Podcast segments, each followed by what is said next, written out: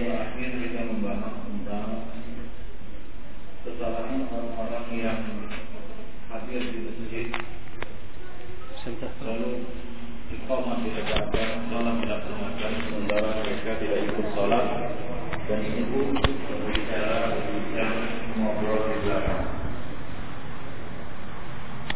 Pemandangan ini kerap kali kita lihat di sebagian masjid.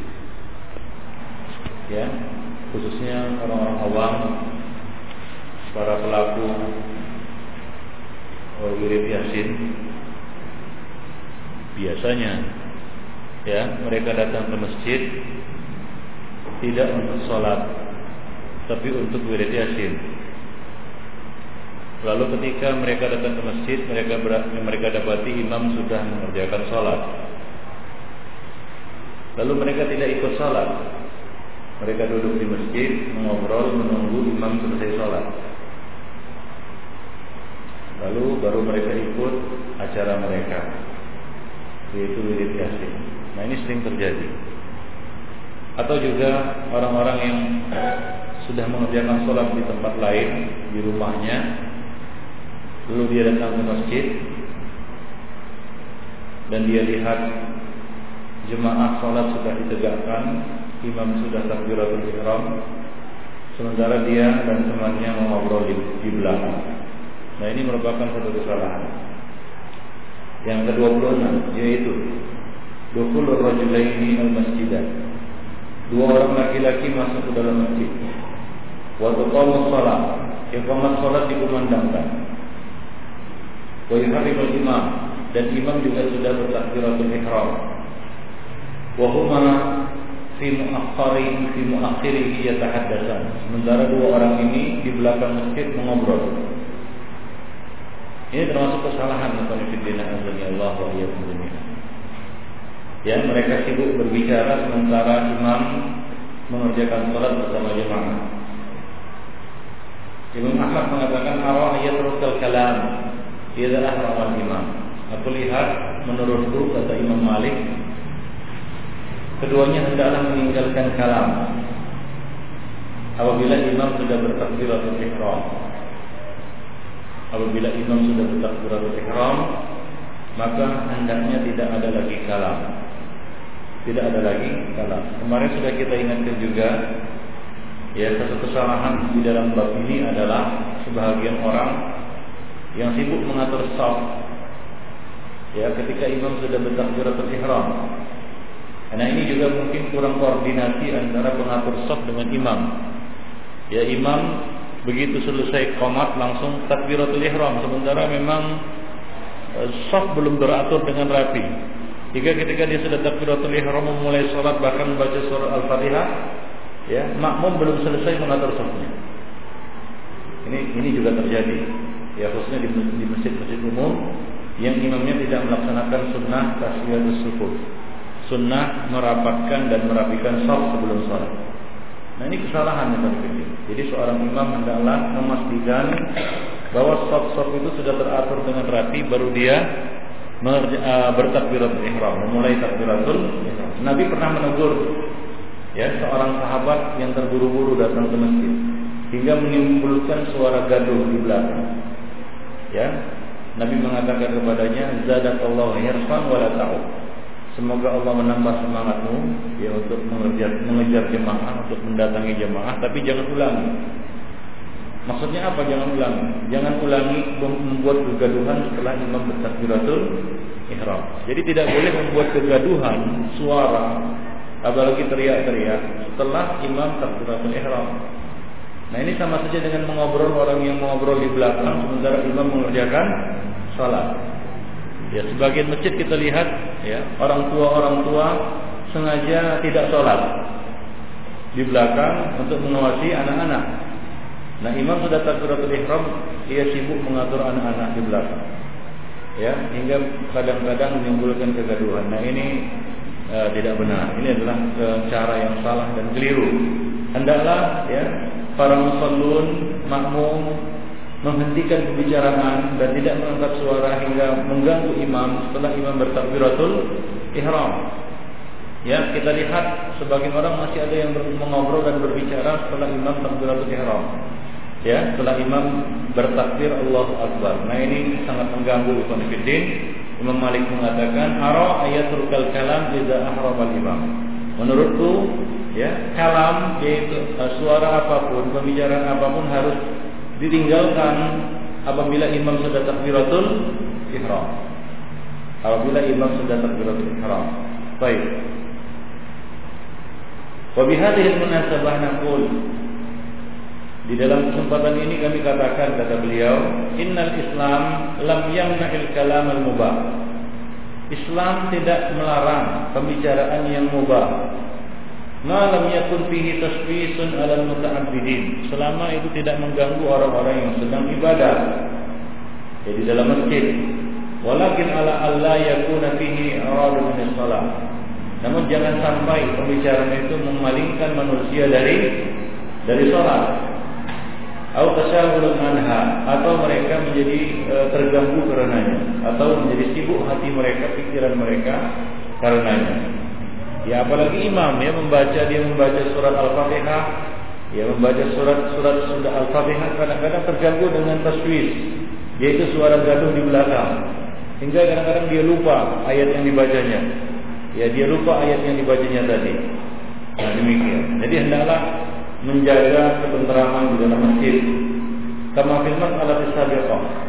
Wa mayyurwa min al-ahadith min fil al-kalam. Ya sebagaimana sebelumnya sudah eh, juga sudah dijelaskan tentang hadis-hadis yang melarang kita untuk berbicara ketika sholat sudah ditegakkan. Ya, baik. Jadi al-kalamul mubah fil masjid ya'kulul hasanat kama ta'kulun narul hatab.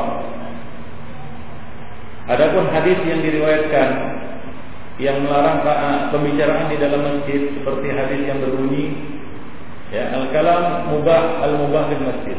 Pembicaraan atau berbicara mengobrol itu boleh di masjid.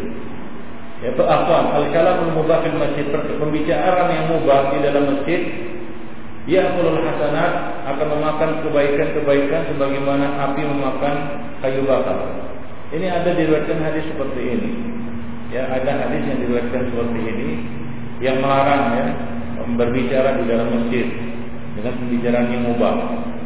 Ya, hadis itu mengatakan al-kalamul mubah di masjid Pembicaraan yang mubah di dalam masjid akan memakan kebaikan sebagaimana api memakan kayu bakar. Namun hadis ini wala aslalahu Hadis ini tidak ada asal usulnya. Namun demikian kita katakan di Filipin, pembicaraan yang mubah di dalam masjid itu boleh selama tidak menimbulkan taswis, yaitu gangguan terhadap orang-orang yang beribadah di dalam masjid. Baik. وثبت عن الصحابة رضي الله عنهم أنهم كانوا يتكلمون على مسمع من رسول الله في أمور الجاهلية فيضحكون ويتبسم Rasulullah sallallahu alaihi wasallam. Telah sahih juga dari para sahabat bahwasanya mereka dulu berbicara ya di hadapan Rasulullah. Alamas ma'i Rasulullah artinya mereka Rasulullah bisa mendengar pembicaraan mereka di majelis Rasulullah sallallahu alaihi wasallam yaitu Rasulullah ada ada dan hadir di situ. Fi umuril jahiliyah tentang masa lalu mereka di masa jahiliyah pada zaman pada masa jahiliyah dulu. Mereka berbicara, bercerita tentang masa lalu mereka. Ya, wah dulu begini, dulu begitu. Pun mereka tertawa, mereka tersenyum, mereka apa namanya ya biasa kita mengobrol di antara kita juga. Kalau kita berbicara masa lalu macam-macam, ada mantan vokalis, ada mantan gitaris kan begitu ya. macam-macam kadang-kadang juga kita tertawa-tawa kan begitu. Wah kamu dulu begini, dulu belum ngaji dulu kan apa namanya panglima tarekat kan begitu dan lain sebagainya. Kadang-kadang kita juga berbicara tentang masalah-masalah seperti itu di dalam masjid dan eh, para sahabat juga berbicara tentang masalah-masalah seperti itu di dalam masjid. Yaitu sangat normal dan sangat wajar kan begitu ya. Kita saling kenal, kemudian kita saling mengobrol, berbicara tentang masa lalu kan begitu ya. Apalagi teman-teman kita itu bukanlah orang yang baru kemarin kita kenal Ya, mungkin sudah bersama kita semenjak kecil, teman kecil kan begitu ya, teman masa kecil dan wajar kalau kita saling mengobrol tentang masa lalu, ya masa-masa ya kita masih belum mengenal din kan begitu. Nah, Itu biasa terjadi di dalam masjid pada masa Rasulullah SAW juga terjadi. Fayathakun wa yatabassamu Rasulullah. Mereka tertawa sementara Rasulullah hanya ter tersenyum. Ya, mereka tertawa sementara Rasulullah SAW hanya tersenyum. Artinya senyum Nabi ini apa maksudnya? Yaitu hal itu wajar dan boleh-boleh saja, kan begitu ya? Boleh-boleh saja. Nah, ada sebagian orang yang sangat ekstrim, ya, berlebih-lebihan, khususnya apa namanya? Sebagian orang yang mengaku sufi ataupun jemaat tabligh kan begitu ya. Nah, kalau pembicaraan dunia nggak boleh dalam masjid. Sama sekali. Kita katakan tidak seperti itu. Adapun hadis yang kita katakan tadi itu hadis la aslah asalalahu. Boleh membicarakan pembicaraan-pembicaraan yang mubah di dalam masjid asalkan ya tidak mengganggu orang yang sedang ibadah. Paham? Nah, kalau kita lihat di situ ada orang yang sedang ibadah, maka janganlah ya kita mengobrol di situ hingga mengganggu orang yang sedang ibadah. Nah, jadi dulu ya masjid digunakan juga untuk tempat musyawarah kan begitu ya. Masjid digunakan juga tempat untuk berkumpul, mereka apa namanya saling berinteraksi, saling bercerita tentang keadaan dan apa namanya uh, uh, apa yang terjadi di antara mereka. Baik. Nah, itu itu yang terjadi dahulu. Itu yang terjadi pada masa Rasulullah sallallahu alaihi wasallam. Wa fi hadza masyru'atu tahaddus bil hadis mubah masjid. Hadis itu merupakan dalil bolehnya berbicara dengan pembicaraan yang mubah di dalam masjid, pembicaraan yang mubah. Ya, pembicaraan yang mubah yang apa namanya tidak mengandung maksiat, ya tidak pembicaraan yang cabul, tidak pembicaraan yang kotor kan begitu ya. Tidak pembicaraan dengan pembicaraan yang keji, bukan ghibah, bukan namimah kan begitu. Nah, bukan juga pembicaraan dusta ya dan sejenisnya, maka itu boleh di dalam masjid wa bi umuri dunia wa ghairuha minal mubahat. Demikian juga urusan-urusan dunia ya, urusan-urusan dunia yang mubah dan masalah-masalah lainnya. Wa in hasala ma fihi dihkun wa ghairu lahu ma mubah. Walaupun kadang-kadang diiringi dengan disela diselai dengan apa? Dengan tawa kan begitu ya, yang wajar. Dia mengatakan madam memubahan selama masih wajar. Ya bukan melawak di dalam masjid, bukan. Ya, bukan melawak di dalam masjid, ya, bukan. Tapi kadang-kadang ya kita kalau kalau kita berbicara bercerita dengan kawan kita tentang masa lalu, kadang-kadang kita, kita juga ya ketawa sendiri kan begitu ya. Wah ya, dulu lucu dulu kan begitu. Kadang-kadang kita ingat masa lalu kita tertawa sendiri karena lucunya kan begitu ya. Konyolnya mungkin, ya bukan lucunya, konyolnya kan begitu. Baik. Nah itu yang terjadi pada sahabat ya radhiyallahu anhum jami'an dan mereka adalah orang-orang pilihan. Nah, kalaulah hal itu tercela di dalam syariat tentunya mereka tidak akan melakukannya dan Nabi tidak akan membiarkannya. Paham? Baik. Selama tidak mengganggu orang yang salat di dalamnya ya. Baik. Diriwayatkan dari Samak bin Harb ia mengatakan, "Qultu li Jabir bin Samurah, "Akunta tujari Rasulullah Pernahkah kamu bermajelis bersama Rasulullah sallallahu alaihi wasallam? Beliau menjawab, "Na'am, katsiran." Iya, sering. Kana la yakumu min musallahu alladhi yusalli fihi as-subh aw al-ghada. Beliau dahulu ya, tidak berdiri, tidak bangkit dari tempat salat beliau yang beliau salat di situ, yaitu beliau salat subuh di situ atau salat ghada. Salat ghada sama dengan salat subuh. Artinya beliau sholat subuh dan tidak beranjak dari tempat beliau sholat. Sholat subuh ya. Hatta tetlu asyams hingga terbit mata matahari. Nah ini bisa hanya bisa diamalkan ya mungkin dan wajar diamalkan kalau kita mengikut jadwal yang terbaru gitu ya. Kalau jadwal yang lama sholat subuh kemalaman ya agak panas juga pantat kan gitu ya karena terlalu lama satu jam lebih ya kalau kita ikut jadwal lama ya jadwal yang keliru itu jadwal sholat subuh kemalaman untuk duduk di tempat sholat hingga matahari terbit hampir bisa dikatakan susah dan sukar dan mungkin hanya bertahan kalau kita amalkan satu atau dua kali saja kalau tak percaya silahkan amalkan karena habis sholat mereka itu sekarang jam berapa sekarang habis sholat jam berapa? Jadwal jadwal umum ya. Jam 5 lewat 10 habis sholat. Terbit matahari itu jam 6 lewat 10 sekarang ini. Ya, 6 lewat 10 bahkan 6 lewat 15. Satu jam lebih duduk di tempat sholat itu sangat susah kan begitu ya, berat. Nah kalau kita ikut jadwal terbaru, habis sholat itu kira-kira jam 6 kurang 15. Ya jam 6 kurang 15. Nah kira-kira 20 menit kemudian matahari terbit. Nah itu mungkin dan masuk akal. Nah demikian itu juga salah satu dalil menunjukkan bahwa sholat subuh yang dilakukan oleh banyak kaum muslimin sekarang ini kemalaman. Ya apa? Kemalaman. Tapi lihat Nabi tidak beranjak dari musallanya, yaitu dari tempat beliau sholat di situ, yaitu sholat subuh di situ, hatta hingga tatlu asyams, hingga matahari terbit. Faidah tala'at asyams qama. Dan apabila matahari terbit, Koma. Beliau baru bangkit dan berdiri dari tempat beliau duduk. Wa kanu yatahaddatsun dan mereka dahulu para sahabat yatahaddatsun itu mengobrol habis salat subuh biasa kumpul ngobrol kan begitu sementara Nabi tetap di tempat salat. Fayaquluna fi amril jahiliyah fayadhakun wa yatabassam. Mereka bercerita tentang apa? Di amril jahiliyah tentang masa-masa lalu pada masa jahiliyah. Mereka tertawa sementara Rasulullah hanya tersenyum. Jadi ya mungkin juga kita di sini habis sholat ada yang tetap duduk di tempat kan yang lainnya ngobrol kan begitu sampai terbit mata matahari udah terbit matahari baru baru pulang ya kira-kira seperti itulah kondisinya dan gambarannya rutinitas yang terjadi pada masa Rasulullah Shallallahu Alaihi Wasallam satu hal yang wajar dan apa namanya yang normal kita katakan. Ya seperti itu ya, seperti itu juga ya terjadinya pada masa Rasulullah Shallallahu Alaihi Wasallam. Baik. Jadi ini menunjukkan Ibn Fiddin ya bolehnya kita berbicara tentang masalah-masalah duniawi atau perkara yang mubah di dalam masjid selama tidak mengganggu orang-orang yang sedang mengerjakan salat. Baik Ibn Fiddin. Jadi hadis ini sahih ya. Hadis ini sahih.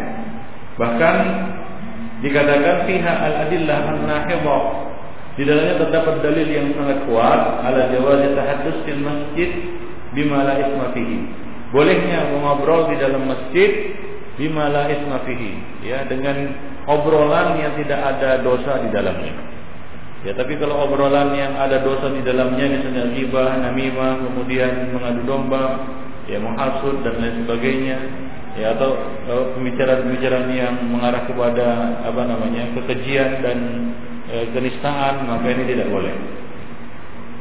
Wa hadza ma'a mulahadha أن الأصل في الجلوس في المسجد أن يكون للصلاة والتلاوة والذكر والتفكر أو تدريس العلم Ini dengan catatan bahwasanya pada asalnya duduk di dalam masjid itu sebaiknya untuk sholat, untuk baca Quran, untuk zikir, untuk tafakur, untuk menuntut ilmu kan begitu ya?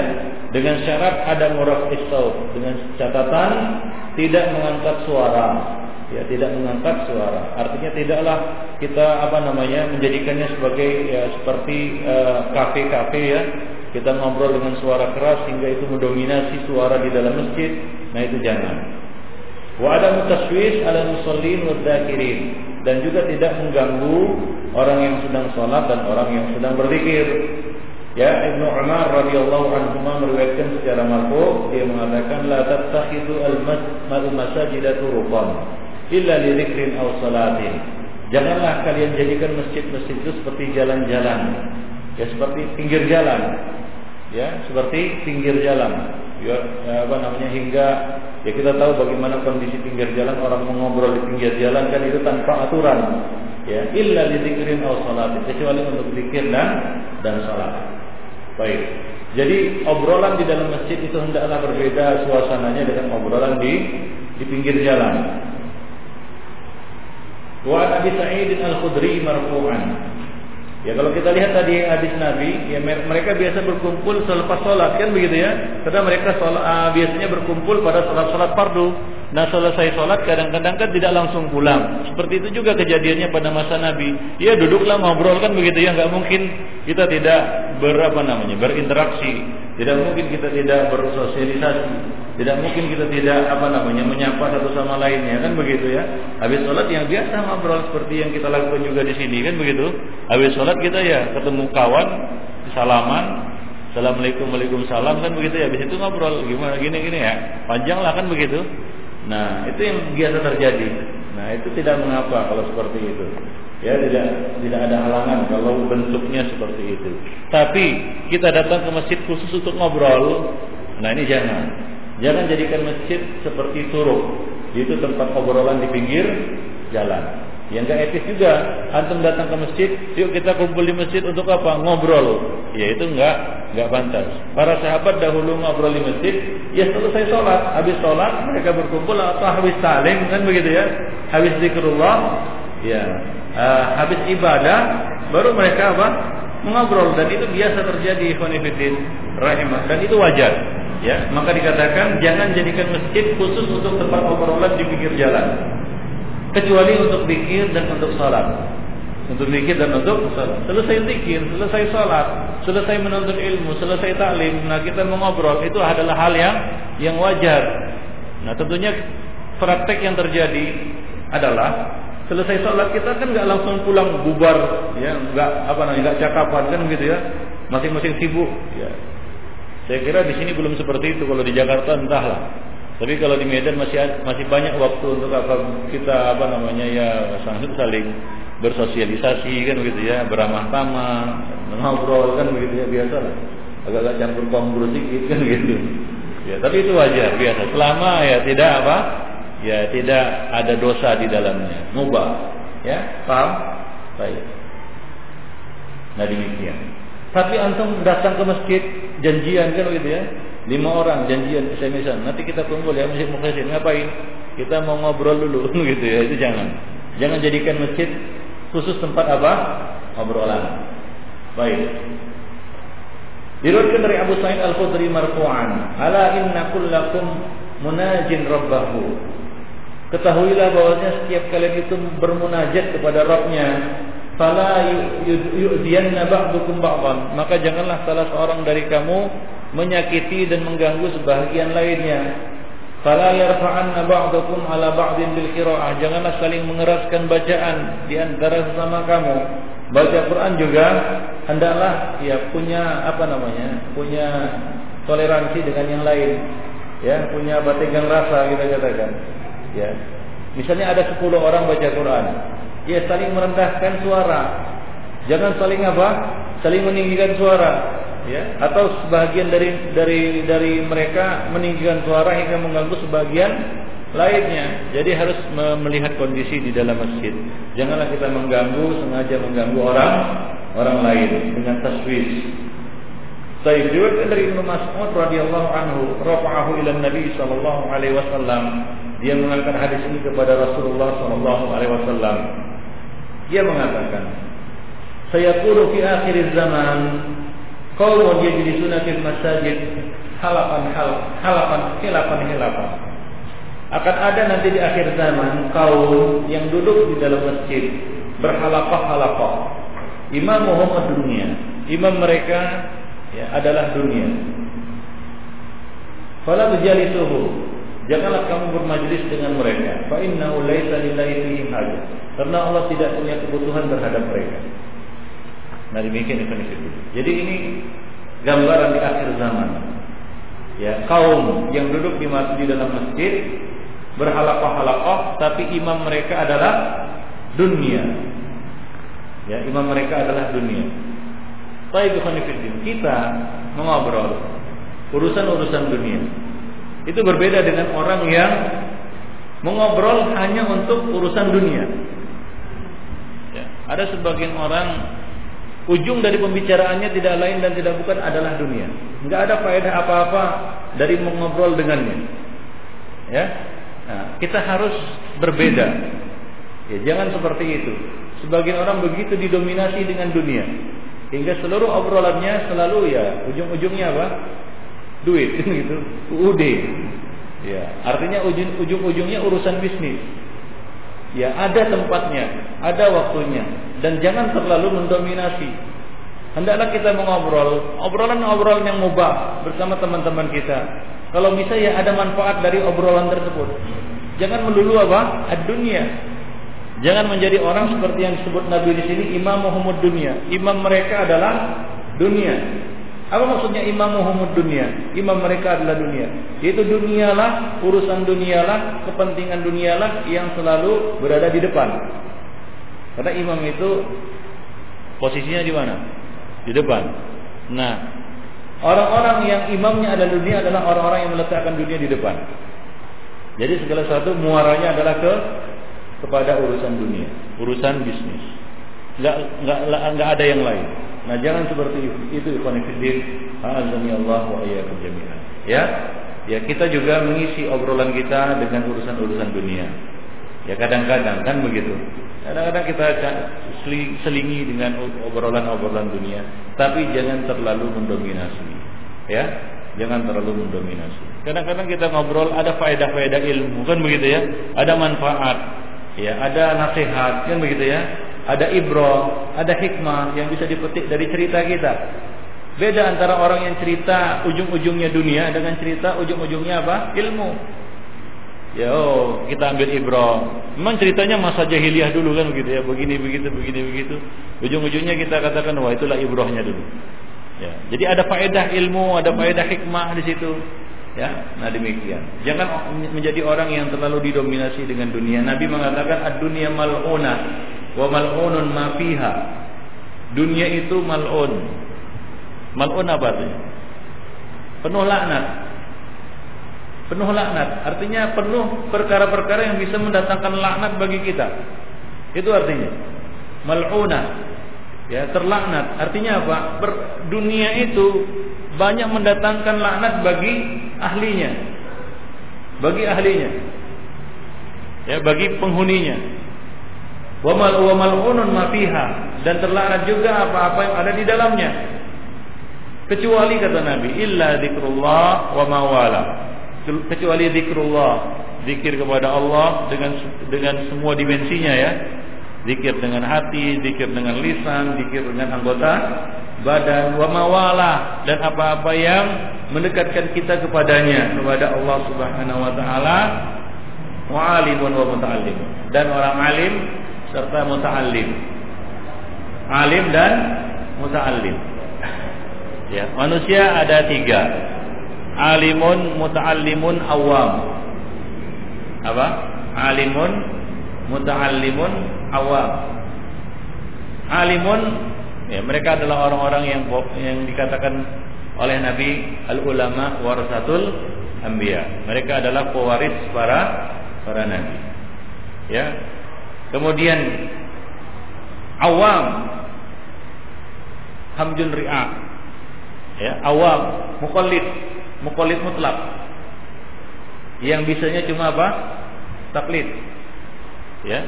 Nah ini awam. Kemudian di tengah di antara keduanya ada muta'allim. Yang selamat dari terkutuknya dunia adalah dua golongan. Yaitu alimun wa muta'allimun. Maka periksalah diri kita kita masuk golongan yang mana? Ya. Apakah kita masuk awam, muta'allimun atau alimun? Kalau alimun kayaknya nggak mungkin, gitu ya. Hanya ada dua kemungkinan, awam atau muta'al, muta'allim. Nah, periksalah diri kita kita masuk golongan yang mana? Apakah kita termasuk golongan muta'allim? Nah, kalau kita, wah saya ini muta'allim, apakah benar-benar seorang muta'allim, orang yang menuntut ilmu? Nah, ini tentunya jawabannya ada pada diri kita sendiri. Demikian. Atau kita awam.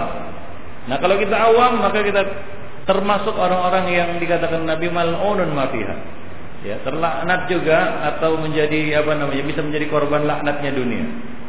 Yaitu orang awam. Maka dari itu kita lihat orang awam itu ya ya dengan keawamannya banyak banyak salahnya, banyak ngacunya itu orang ya. Banyak apa? Banyak ngawurnya. Kenapa? Karena mereka ya jauh dari ilmu yang benar. Demikian ikhwan fillah. Azani Allah wa Nabi mengatakan fala tujalisuhum. Janganlah kamu bermajelis dengan mereka. Karena bermajelis dengan orang-orang seperti itu akan membuat hati kita menjadi keras. Ya, akan membuat hati kita menjadi apa? Keras. Nah, kalau hati itu sudah keras, payah lembutnya. Ya, karena lembutnya hati itu saja dengan rahmat Allah. Nah, Allah mengatakan, "Fabima rahmatin minallahi lintalahum." Dan dengan rahmat dari Allah kamu berlemah lembut dari mereka. Ya, berlemah lembut kepada mereka, kepada manusia. Nabi, Nabi bisa berlemah lembut, ya bisa lembut hatinya. Kenapa? Karena rahmat Allah Subhanahu wa taala. Maka dari itu kalau hati sudah keras, keras seperti orang Yahudi, ya mereka mengatakan wa qulubuna qasiyah, hati kami sudah qasiyah, keras seperti batu, ya, maka bagaimana? Susah untuk menerima kebenaran. Ya, susah untuk menerima kebenaran. Susah untuk diajak. Ya, untuk apa? Untuk kebaikan. Nah, ini ciri hati yang keras, ikhwan fillah. Azani Allah wa Fa'innahu laisa lillahi fihim hajat. Karena Allah tidak punya hajat dan kebutuhan terhadap mereka. Yaitu maksudnya adalah Allah tidak memerlukan mereka. Allah tidak memerlukan mereka. Mereka tidaklah terlalu dibutuhkan oleh Allah Subhanahu wa taala. Artinya mereka termasuk orang-orang yang diacuhkan. Ya di dunia saja diacuhkan apalagi di di akhirat Allah. Baik. Jadi intinya ya silahkan ngobrol di dalam masjid untuk urusan-urusan dunia atau urusan-urusan uh, apa namanya yang mubah selama itu tidak mengganggu ya, orang-orang yang ada di di dalamnya. Baik. Wa fi hadis di dalam hadis ini an-nahyu amma yaf'aluhu ba'dun nas min al-hilaq wal julus jama'atan fil masjid lil hadisi fi amri dunya. Di dalam hadis ini terdapat larangan terhadap apa yang dilakukan oleh sebahagian orang. Mereka membuat halakoh, mereka mereka duduk berjamaah di dalam masjid khusus untuk membicarakan dunia. Ya, lil hadis fi amri dunia. Khusus untuk membicarakan tentang urusan dunia. Wa majara li fulan, wa majara ala fulan. Tentang wa bagaimana apa yang menimpa si fulan, apa yang terjadi atas si si fulan. Nah demikian. Artinya apa? Artinya menjadikan masjid khusus sebagai tempat pembicaraan dunia. Misalnya antum mengadakan seminar tentang dunia di dalam di dalam masjid. Bagaimana ya bagaimana apa namanya cara bisnis yang yang menguntungkan ya, trik-trik bisnis yang menguntungkan seminar dalam masjid jangan tidak boleh ya tidak boleh kecuali hal-hal yang berkaitan dengan syariat. Ya, mengetahui perniagaan yang syar'i misalnya, silakan. Tapi berbicara khusus tentang dunia, ini tidak boleh. Ya, khusus tentang dunia di dalam masjid. Nah, tentunya berbeda. Boleh berbicara tentang urusan dunia di dalam masjid dengan apa? Menjadikan masjid khusus tempat pembicaraan dunia. Tadi sudah saya, saya contohkan, kalau kita kebetulan bertemu setelah ibadah, ya setelah zikir, atau setelah taklim, ya setelah kita menuntut ilmu di dalam masjid, kita berkumpul, jumpa, berbicara tentang urusan dunia, silakan. Tapi ya, saya contohkan tadi, kita sengaja pulang nanti malam kita kumpul ya di masjid, ngapain? Bicarakan dagang di masjid, nggak boleh. Paham? Nah, tapi kalau kebetulan berkumpul, ya bicara, ya silahkan. Paham? Baik. Bayang bagi ayunan al masjid an biha makha atau ma yusbihul makha. Hendaklah masjid itu dijauhkan dan dibersihkan dari penggunaan yang keliru, yaitu dijadikan tempat seperti kafe atau seperti apa namanya menjadi kafe atau seperti kafe. Fayata'ata fihi an-nas dukhan.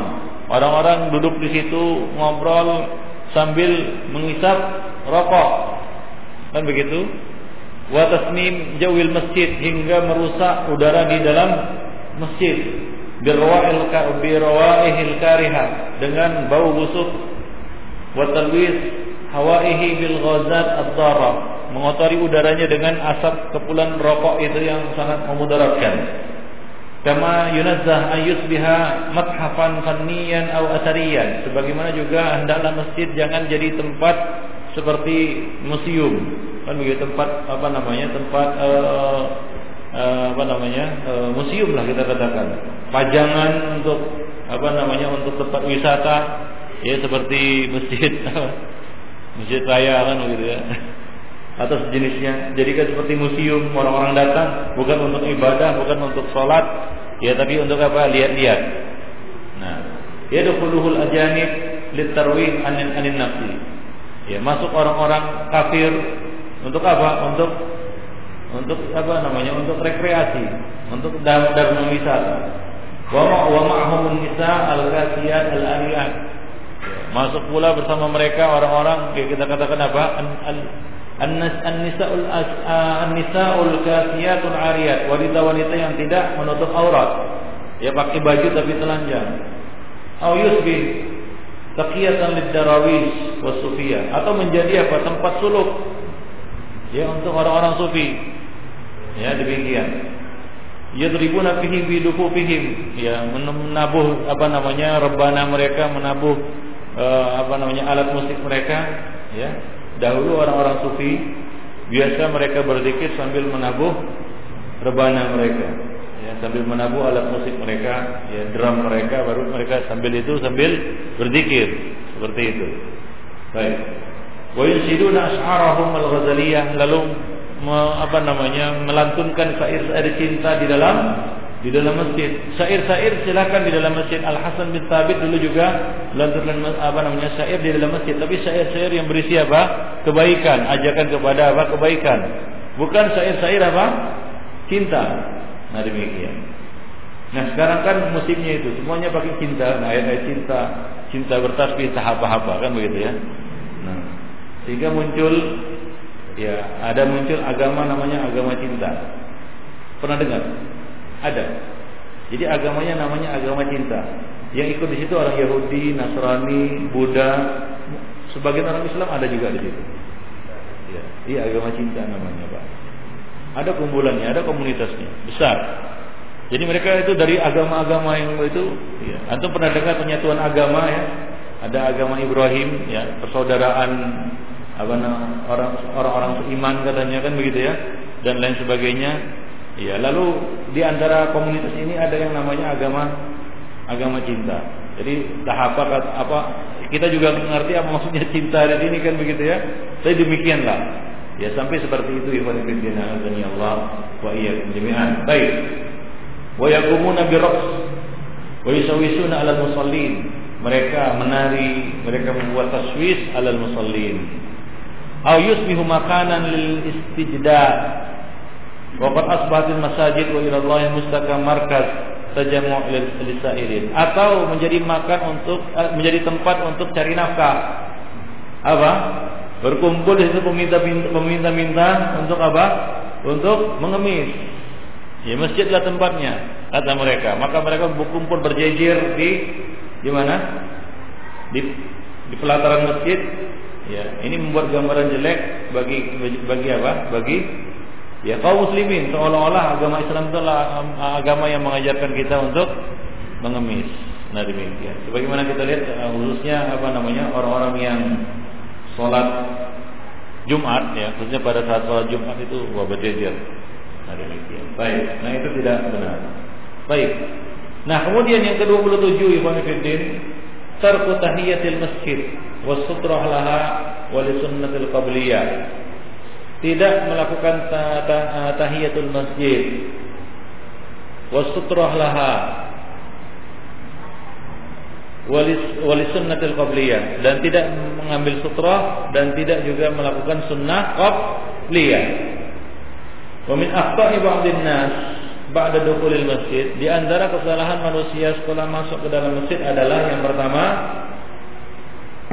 annaka tarahu waqifan fi muntasifis fi muntasifil masjid atau fi akhiri wa bainahu wa baina jidaril qiblah amsar al-adidah Pertama, ini apa namanya? Kita katakan pemandangan yang bisa kita lihat di masjid-masjid kaum muslimin. Ya, engkau lihat ada orang masuk ke dalam masjid, dia berdiri di tengah masjid. Atau di belakang. Dia di bagian belakang masjid. Sementara antara dia dan dinding kiblat amtarun adidah. Ya, sampai puluhan meter. Ya, sampai puluhan meter. Bahkan sampai 20 meter kan begitu kalau masjidnya besar. Kalau masjidnya 50 kali 50. atau beberapa meter ke atau dia di tengah atau di belakang. Nah demikian. Baik. Fayusalluna duna ayyukallifa nafsahu ittikhadha sutra. Lalu dia mengerjakan sholat tanpa apa namanya menghadap ke ke sutra.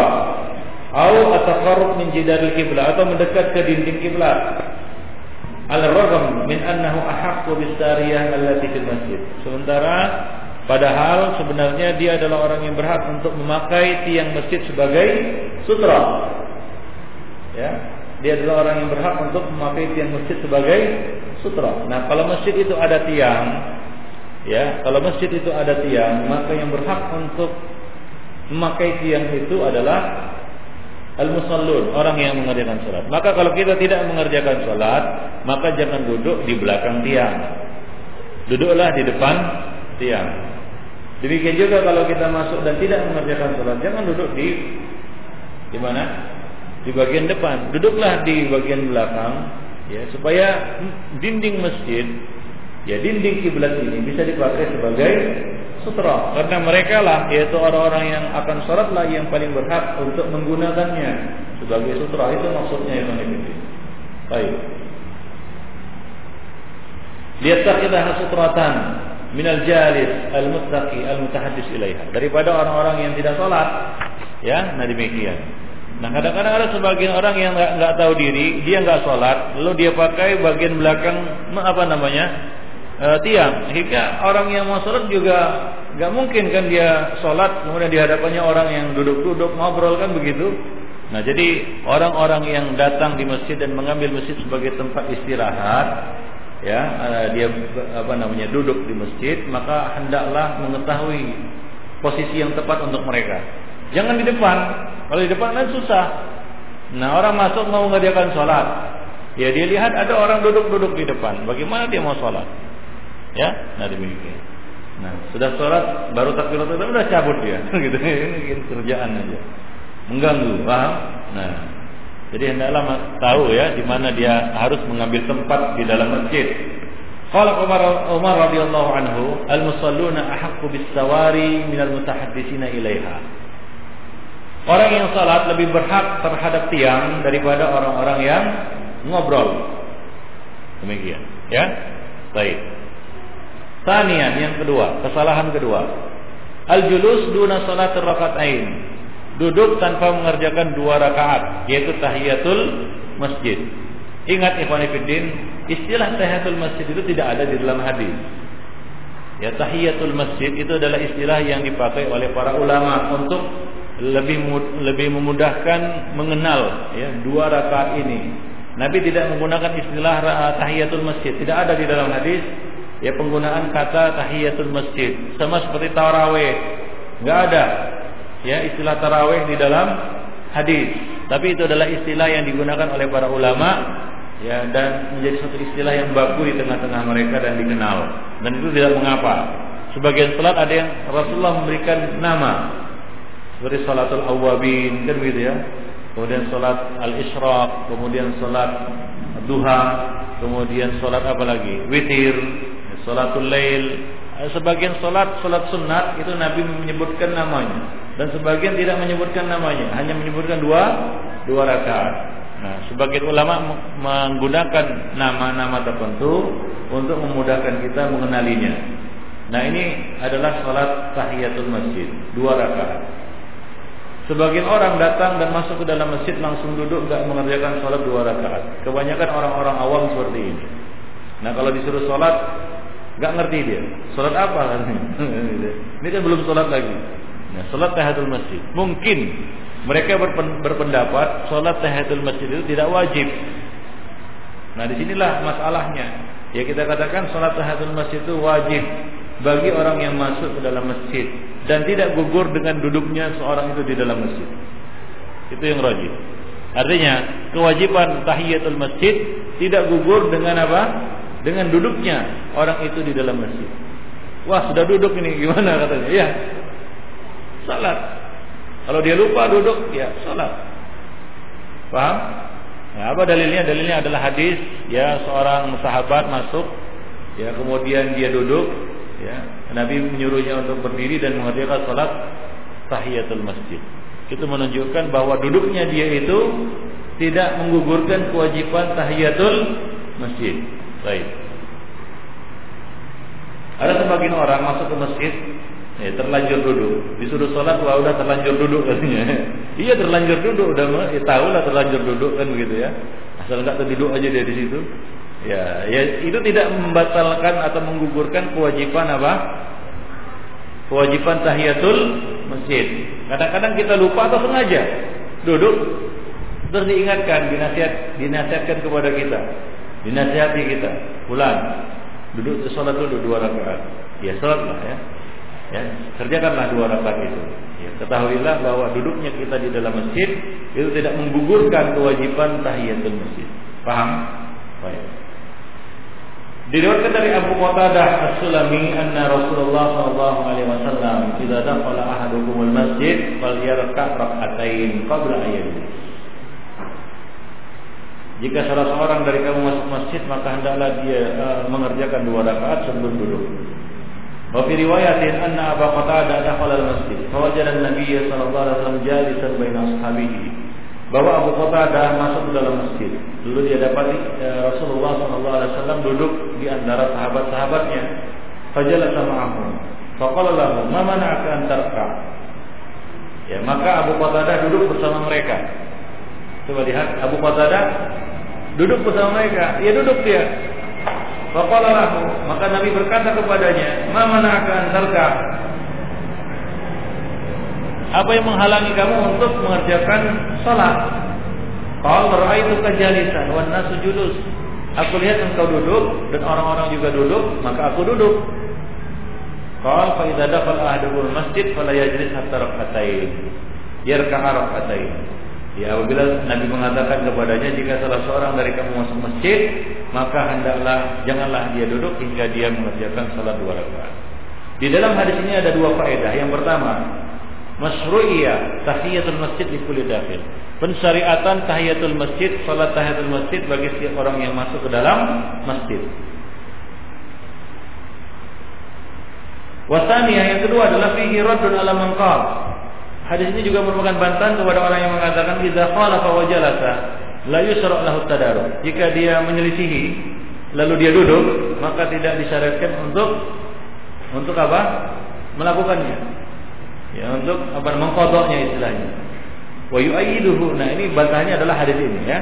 Di mana Abu Bakar sudah duduk disuruh Nabi untuk ber, berdiri dan menunaikan salat.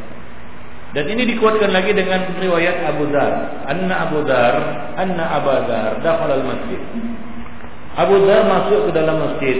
Faqala lahu Nabi sallallahu alaihi wasallam. Maka Nabi berkata kepadanya, "Araqa'ata raka'atain?" Apakah engkau sudah salat dua rakaat? Qala la. Dia menjawab tidak. Qal kum farka'huma. Bangunlah, berdirilah dan kerjakanlah dua rakaat itu. Jadi dia sudah duduk, Abu Dhar sudah duduk. Oleh karena itu Ibnu Hibban membuat bab di dalam kitabnya, anna tahiyatul masjid la taqutu bil julus. Ibnu Hibban membuat bab yang bunyinya tahiyatul masjid tidak gugur karena duduk. Paham? Nah, wa mithluhu kisah salib. Dan di antaranya juga kisah, kisah salib. Ya, kama saya sama kama saya fi jama' jima' aqsa'il musallin fi salatul jamaah fi salatul Jumat. Nanti akan disebutkan kisahnya di dalam salat Jumat. Wa fiha di dalamnya juga terdapat dalil al-hasu ala ala salat at-tahiyyah hatta walau kana yaktubu ala al-mimbar. Ya, disyariatkannya di dalam kisah itu terdapat dalil yaitu kisah Sulaik ya, Al-Ghatafani Ya terdapat anjuran untuk mengerjakan tahiyatul masjid walaupun imam sedang berkhutbah di atas mimbar. Wa in kana al-musalli qad bashara salata tahiyatul masjid wa uqimatus shalah qata'a salatahu. Dan apabila seorang musalli sedang mengerjakan tahiyatul masjid lalu diikomatkan salat, apa yang harus dilakukannya? Qata'a salatahu. Hendaklah dia memutus salatnya. Ya. Liyal haq bil jamaah. Hendaklah dia apa namanya bergabung dengan jemaah. Sebagaimana yang akan disebutkan nanti insyaallah. Baik. Demikian. Wa in daqal waqt an ada'i tahiyatil masjid wa la yujad muttasi' illa li sunnah al-qabliyah aw al-fardiyah. Jika waktunya sempit untuk mengerjakan tahiyatul masjid dan dia tidak memiliki waktu yang lapang kecuali hanya untuk mengerjakan sunnah qabliyah atau salat fardu. Fahalil musalli ayyuhrim bisolatin bisolatin yanwi biha al-amroini ma'an? Bolehkah dia ya bertakbiratul ihram mengerjakan salat dengan meniatkan dua perkara ini sekaligus yaitu tahiyatul masjid sekaligus salat qabliyah sunnah qabliyah subuh misalnya kan begitu ya? Enggak eh, waktunya sempit. Dokal waktu waktu sempit. Enggak cukup untuk mengerjakan dua-duanya. Ya? Maka bolehkah bolehkah dia menggabungkan dua salat ini menjadi satu? Ya di dalam satu niat. A'ni at-tahiyyah was sunnah atau at-tahiyyah wal fardhah. Dia menggabungkan antara tahiyatul masjid dengan sunnah qabliyah atau tahiyatul masjid dengan salat fardu. Al-Imam Nawawi mengatakan, qala Nawawi, wattafaqa ashabuna ala tasrih bi husulil fard wa tahiyyah. Wasarahu bi annahu la khilafa fi husulihima jami'an. Walam ara fi dhalika khilafan ba'da al-bahth as-shadid sinina. Telah sepakat rekan-rekan kami menegaskan bahwasanya boleh ya menggabungkan fardu dengan tahiyat. Ya sekaligus salat fardu ya tahiyatul masjid. Sudah. Wasarruhu bi annahu la khilafa fi husulihi jami'an. Dan tidak ada perbedaan pendapat di kalangan ulama di antara mereka fi husulihi jami'an bahwa kalau kita sudah mengerjakan salat fardu maka apa? otomatis sudah dapat tahiyatul masjid. Dan aku tidak melihat adanya perselisihan pendapat di dalam masalah ini setelah pembahasan yang sangat panjang selama bertahun-tahun. Nah itu kata Al-Imam An-Nawawi. Dan ini juga merupakan fatwanya para masyayikh, para ulama di antaranya Ibn Bas, yaitu Musaimin, mereka berfatwa bahwa bolehnya menggabungkan niat di antara sholat fardu dan sholat fardu, eh, sholat sunat dengan sholat sunat. Kalau sholat fardu maka sholat sunat otomatis sudah masuk ke dalamnya untuk tahiyatul masjid. Paham? Untuk tahiyatul masjid. Baik. Nah demikian ikhwan fillah, azani Allah wa iyyakum jami'an. Nanti akan kita lanjutkan lagi dengan qiraatus surat Ikhlas qabla iqamatis shalah. Kesalahan sebahagian orang yang membaca surat Ikhlas kul huwallahu ahad sebelum iqamat salat. Nah, kadang-kadang bukan kul huwallahu ahad saja, kul a'udzu birabbin nas. Ya kalau di sini. Itu kesalahan dan akan dijelaskan nanti. Baik, itu saja Ikhwan Fillah kajian kita pada malam ini. Ya lebih dan kurang mohon maaf kalau ada yang bertanya silahkan bertanya dibuka waktu untuk tanya jawab. Ya silakan bagi yang ingin bertanya.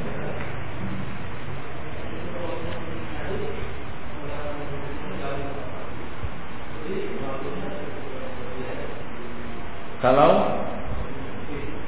kalau waktunya sempit, tidak cukup untuk mengerjakan dua sholat sunat, hanya satu sholat sunat saja, maka dua sholat sunat ini bisa digabung menjadi satu. Kalau tidak mungkin sama sekali ya, masuk komat sholat fardu, maka kita kita lakukan sholat fardu saja dan secara otomatis sholat tahiyatul masjid sudah masuk ke dalamnya. Maka dari itu setelah sholat fardu tidak perlu lagi sholat tahiyatul masjid, sudah gugur secara otomatis dengan mengerjakan sholat fardu untuk sholat tahiyatul masjid. Tapi kalau untuk sholat sunnah qabliyah tidak gugur dengan sholat sunnah apa sholat fardu. Maka dari itu ada mengkodok sholat sunat fajar setelah sholat fajar, ya, setelah sholat subuh. Demikian. Tapi nggak ada para sahabat mengkodok sholat sholat tahiyatul masjid sesudah sholat fardu. Nah demikian. Allah. Kalau waktunya lapang, silakan dua-duanya. Tapi kalau waktunya sempit, nggak mungkin kecuali satu sholat saja, maka digabung niatnya. Gabung atau niat menggabungkan niat, ya dia menggabungkan ini sholat fardu, eh, sholat tahiyatul masjid dan sholat sunat fajar misalnya. Nah, ya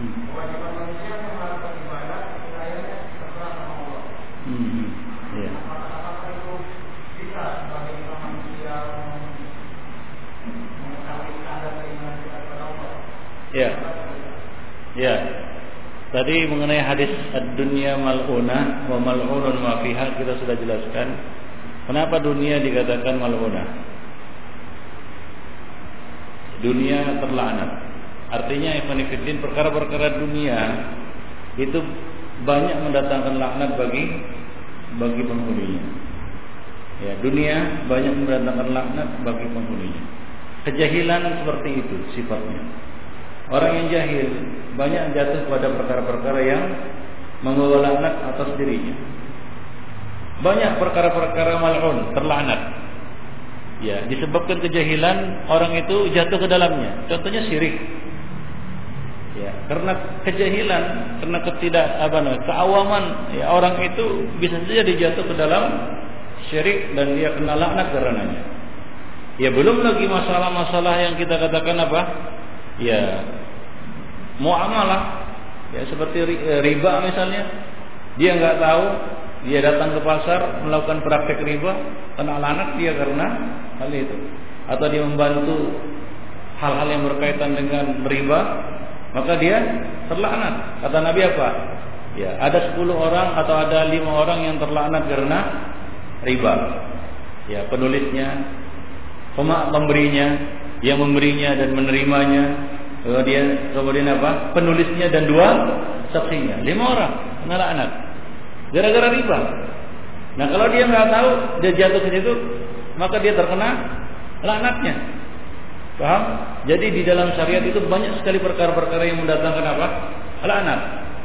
Nah, kalau kita awam, kalau kita bukan muta'alim dan bukan juga alim, maka sangat mungkin sangat mungkin kita jatuh kepada banyak sekali perkara-perkara yang terlaknat di dunia ini.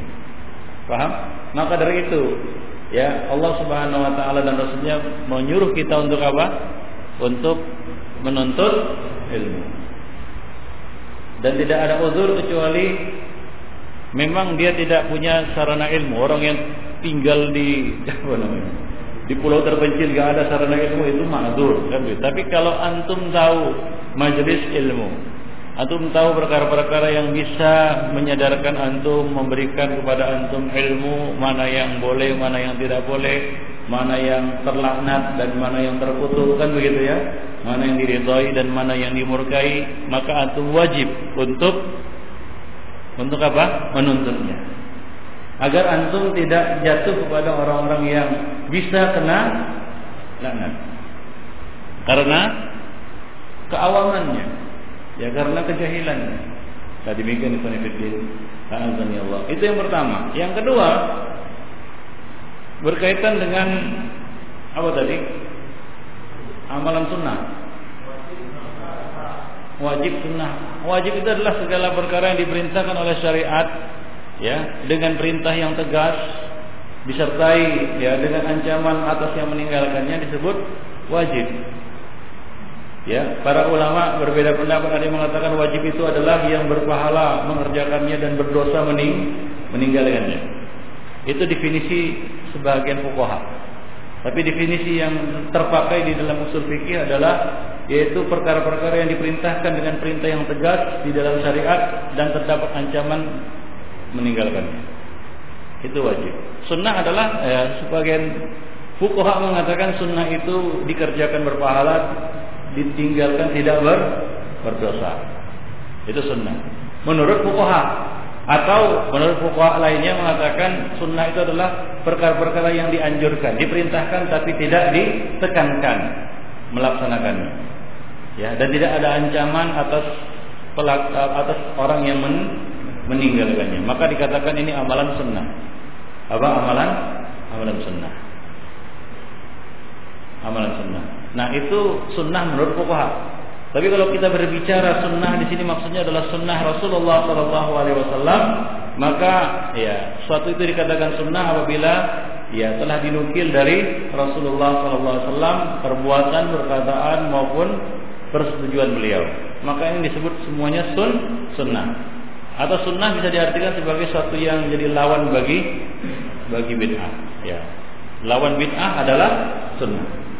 Nah, kalau demikian maknanya, maka sunnah di sini umum, mencakup perkara yang wajib dan perkara yang sunnah.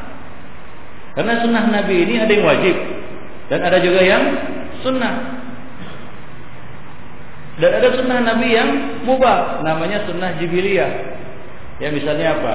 Nabi suka makanan manis dan lain itu sunnah jibiliyah. Ya, sifat Nabi ya secara fisik, ya, cara jalan Nabi, ya.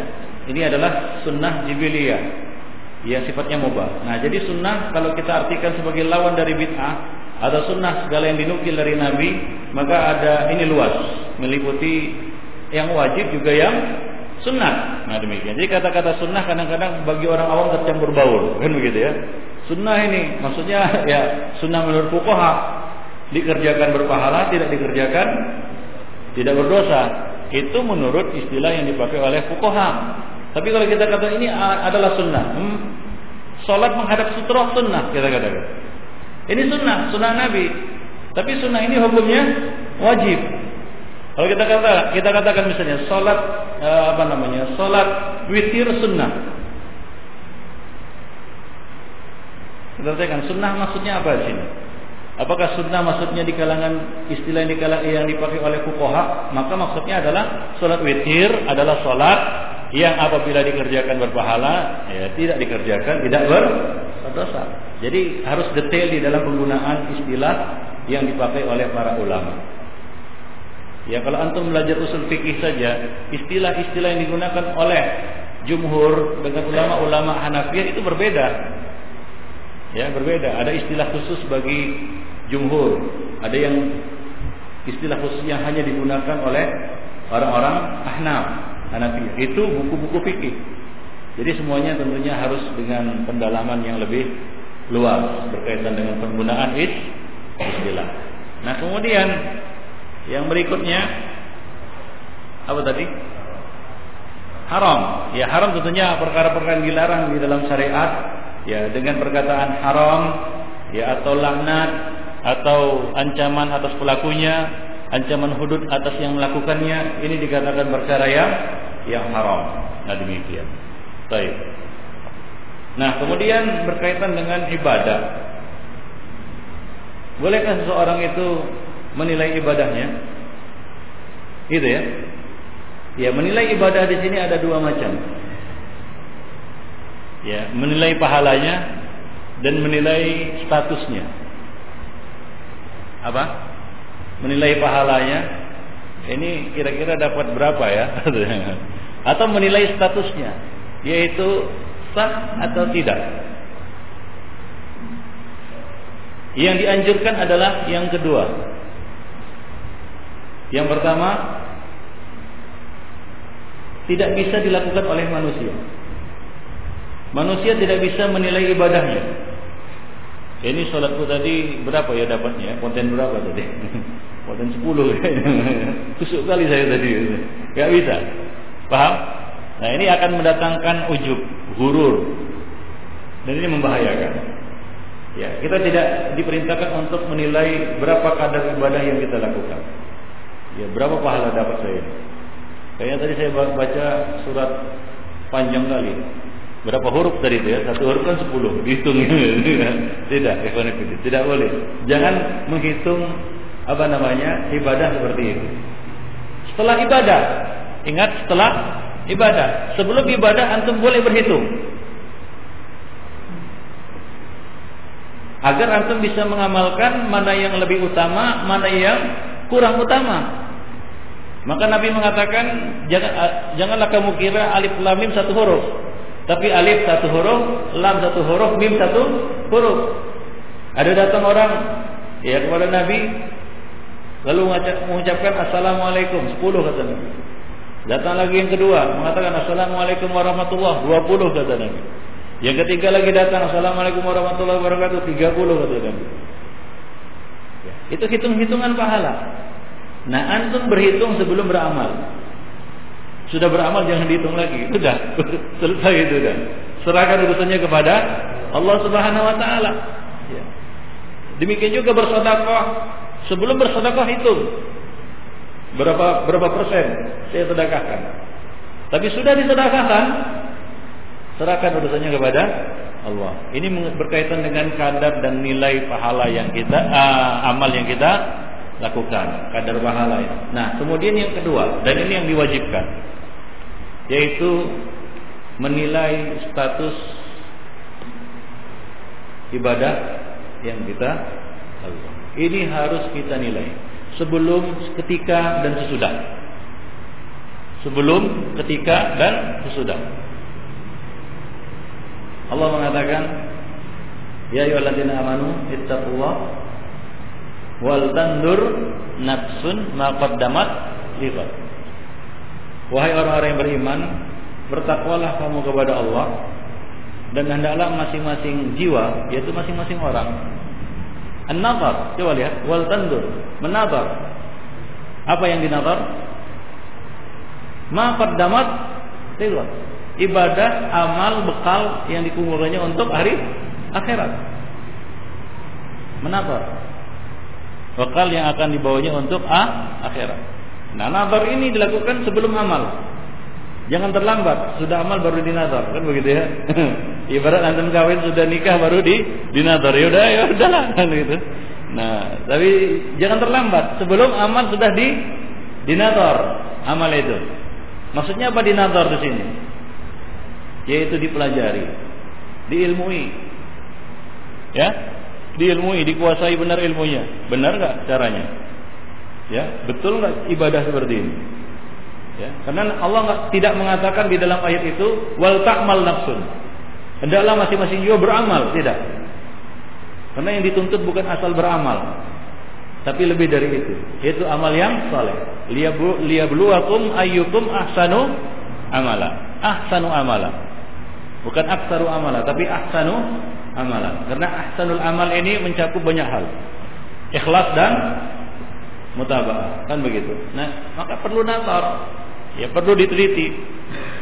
Ya perlu dinilai statusnya status sah tidaknya. Jangan-jangan amalan ini raddun kan begitu ya? Jangan-jangan jangan-jangan amalan ini ria. Ya maka kita bertaubat kepada Allah Subhanahu wa taala jika kita menemukan status yang keliru salah status yang salah bagi amal kita. Waduh bid'ah pula. Ya taubat kepada Allah Subhanahu wa taala dan dengan taubat kita bisa mengisi masa masa lalu Ya, sungguh-sungguh nggak mau lagi lah ini bid'ah ini.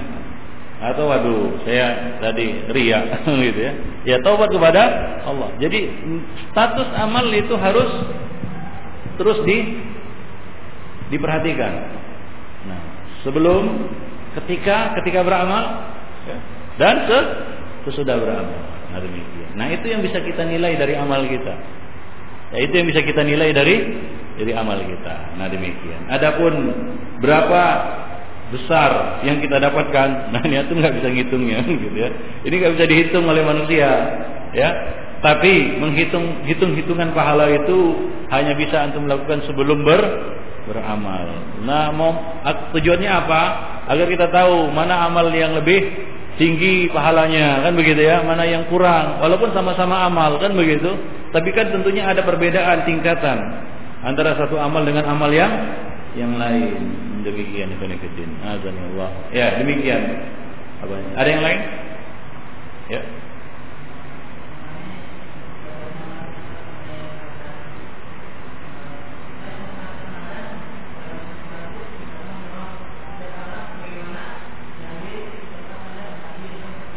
Iya.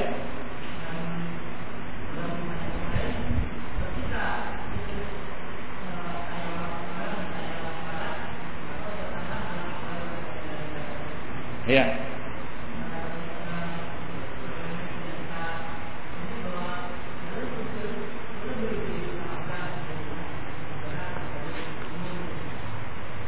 Ya.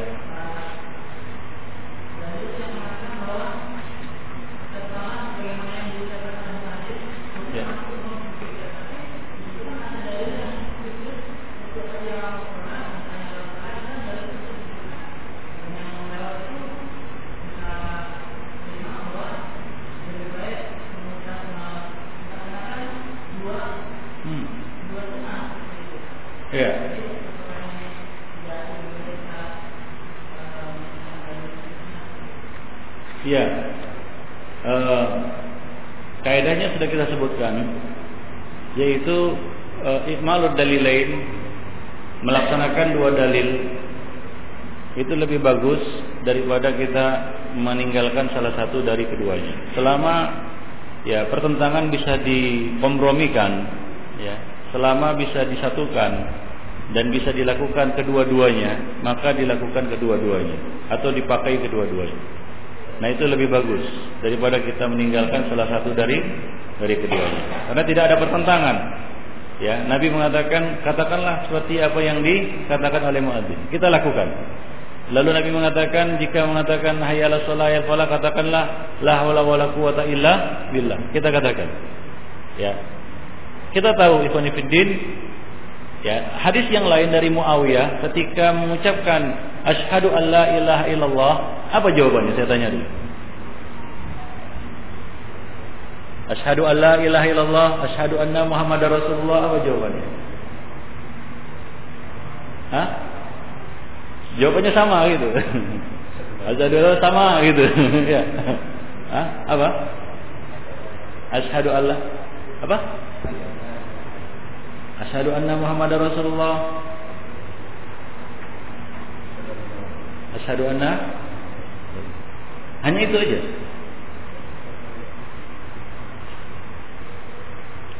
Hanya itu saja.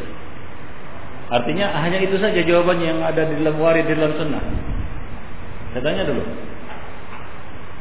Setahu antum bagaimana? Apa ada jawaban lain? Hah? Ya?